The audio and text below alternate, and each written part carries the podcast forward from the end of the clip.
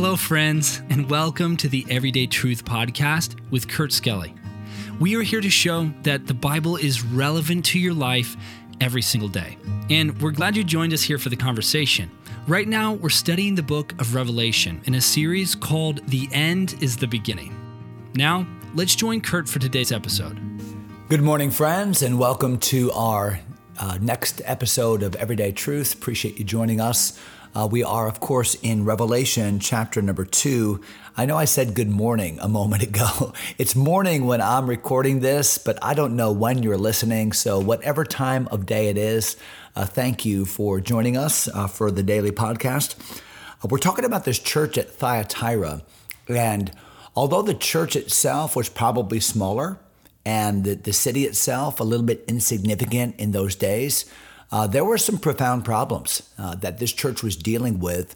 And the Lord has just condemned this woman whom he calls Jezebel. Now, we don't know that that's her name, eh, her given name, uh, but certainly when we think about calling somebody a Jezebel, that's not a flattering term. And to watch, if you would, verse number 22, where the Lord continues to talk about the judgment that comes down upon Jezebel. Look at verse 22. Behold, I will cast her into a bed, and them that commit adultery with her into great tribulation, except they repent of their deeds. So the irony here is that God said, I'm going to judge her by putting her into a bed, or sick bed would be the idea uh, that you and I would, would understand today. So think about it. If if her sin is that of adultery, and it's probably not physical adultery, it's probably the fact that she's she's encouraging people in the church to participate in the idol worship.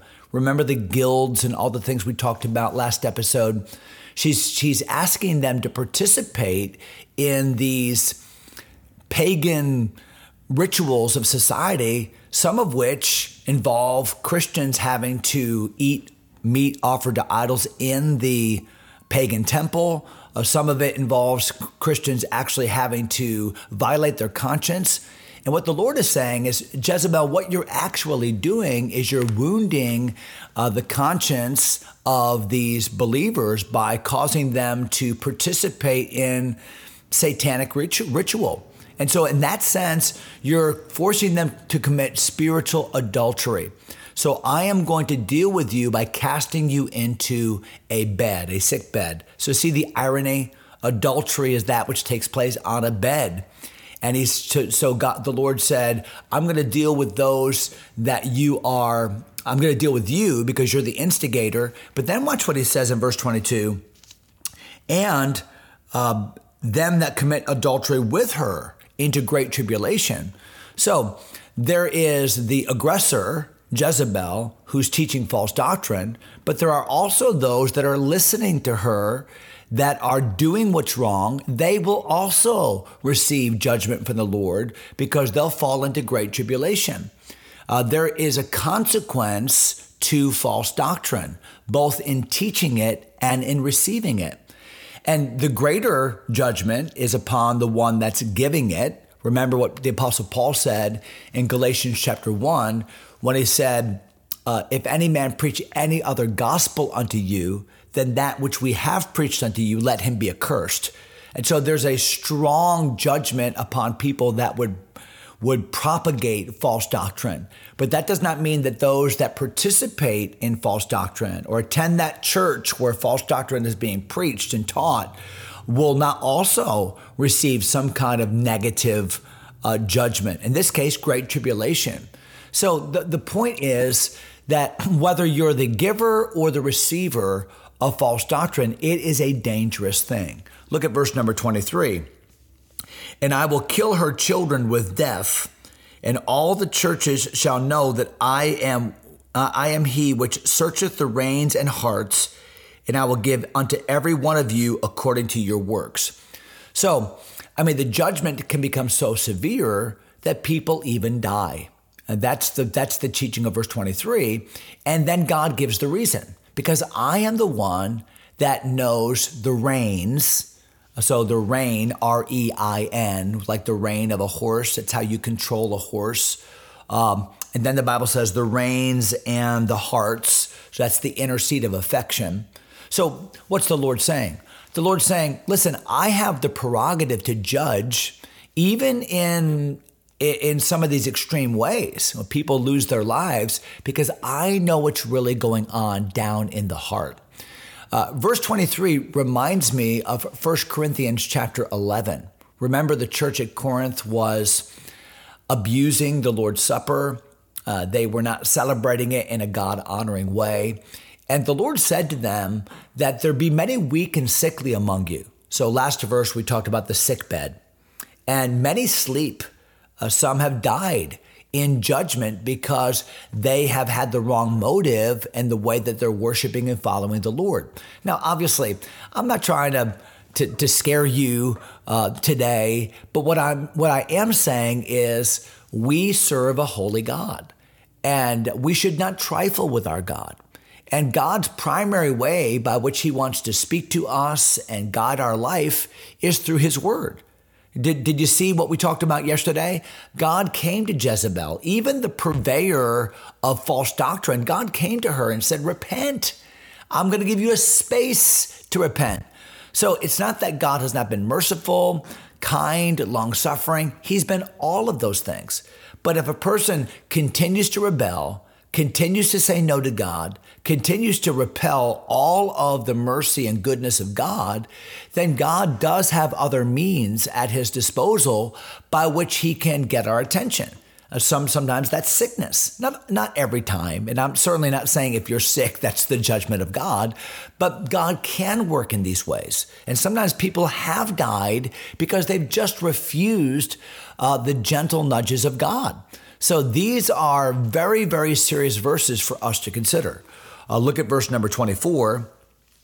But unto you I say, and unto the rest in Thyatira, as many as have not this doctrine, and which have not known the depths of Satan. So there's the real issue in false doctrine, is we're descending into the very depths of Satan.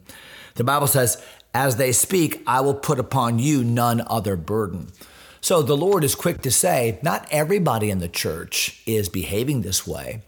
Uh, some in the church are, and they will receive uh, judgment from the Lord. Now, to others that are staying faithful and holding fast and have not succumbed to this false doctrine, are not following the teaching of Jezebel, uh, I am not going to deal with them in the same way that I'm dealing with the others. That's why it's so wonderful to know the Lord knows. You know, in human judgment, sometimes we miss it. In human judgment, sometimes we try the wrong person or condemn the wrong person. Or in many cases, we don't condemn the right person and they just go scot free. But in the Lord's judgment, he judges righteous judgment. Why? Because he not only knows the deeds, every one of them, but he knows the motives. He knows what's going on on the inside. So God is always able to deal with situations perfectly. Look at verse number 25. But that which ye have already, but that which ye have already, hold fast till I come. So a word of encouragement to this church. Hey, don't allow your areas of spiritual growth to retrograde. Don't go backward. Don't backslide. Hold fast. Hang in there. Uh, it's a it's a theme in the New Testament. Sometimes we see the word patience or perseverance.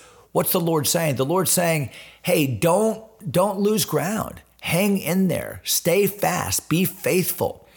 Uh, faithful is has it as its root faith. So faithfulness is a matter of I believe that my present suffering has value. I believe that this soon shall pass. I believe that God is with me and watching over me so I can be faithful. I can hang in there. And that's what the Lord is, is trying to tell these few faithful ones here in verse number 25.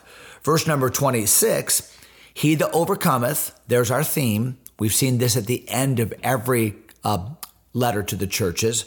He that overcometh and keepeth my works unto the end, to him will I give power over the nations Wow, what a thought. So here are people that are being faithful in Thyatira. Their own local church is struggling, let alone their society around them.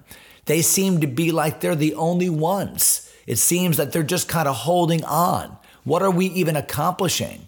You know, how important really are we? But did you see the Lord's promise? What the Lord said is faithful believers one day will actually be given the privilege in the millennial reign of Jesus Christ to rule and reign with him. Now, that doesn't mean that we're all going to be police officers and prosecuting attorneys.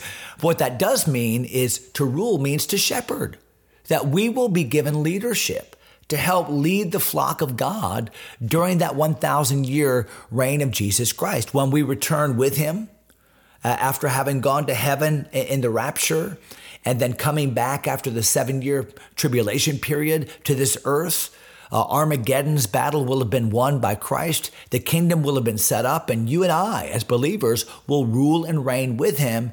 And our ruling and reigning will have a big part to do with our faithfulness over that which is little in this life. We're going to talk more about that as the book unfolds. That's an exciting promise.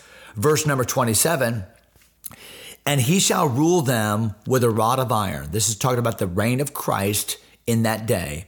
As the vessels of a potter shall they be broken to shivers, even as I received of my Father.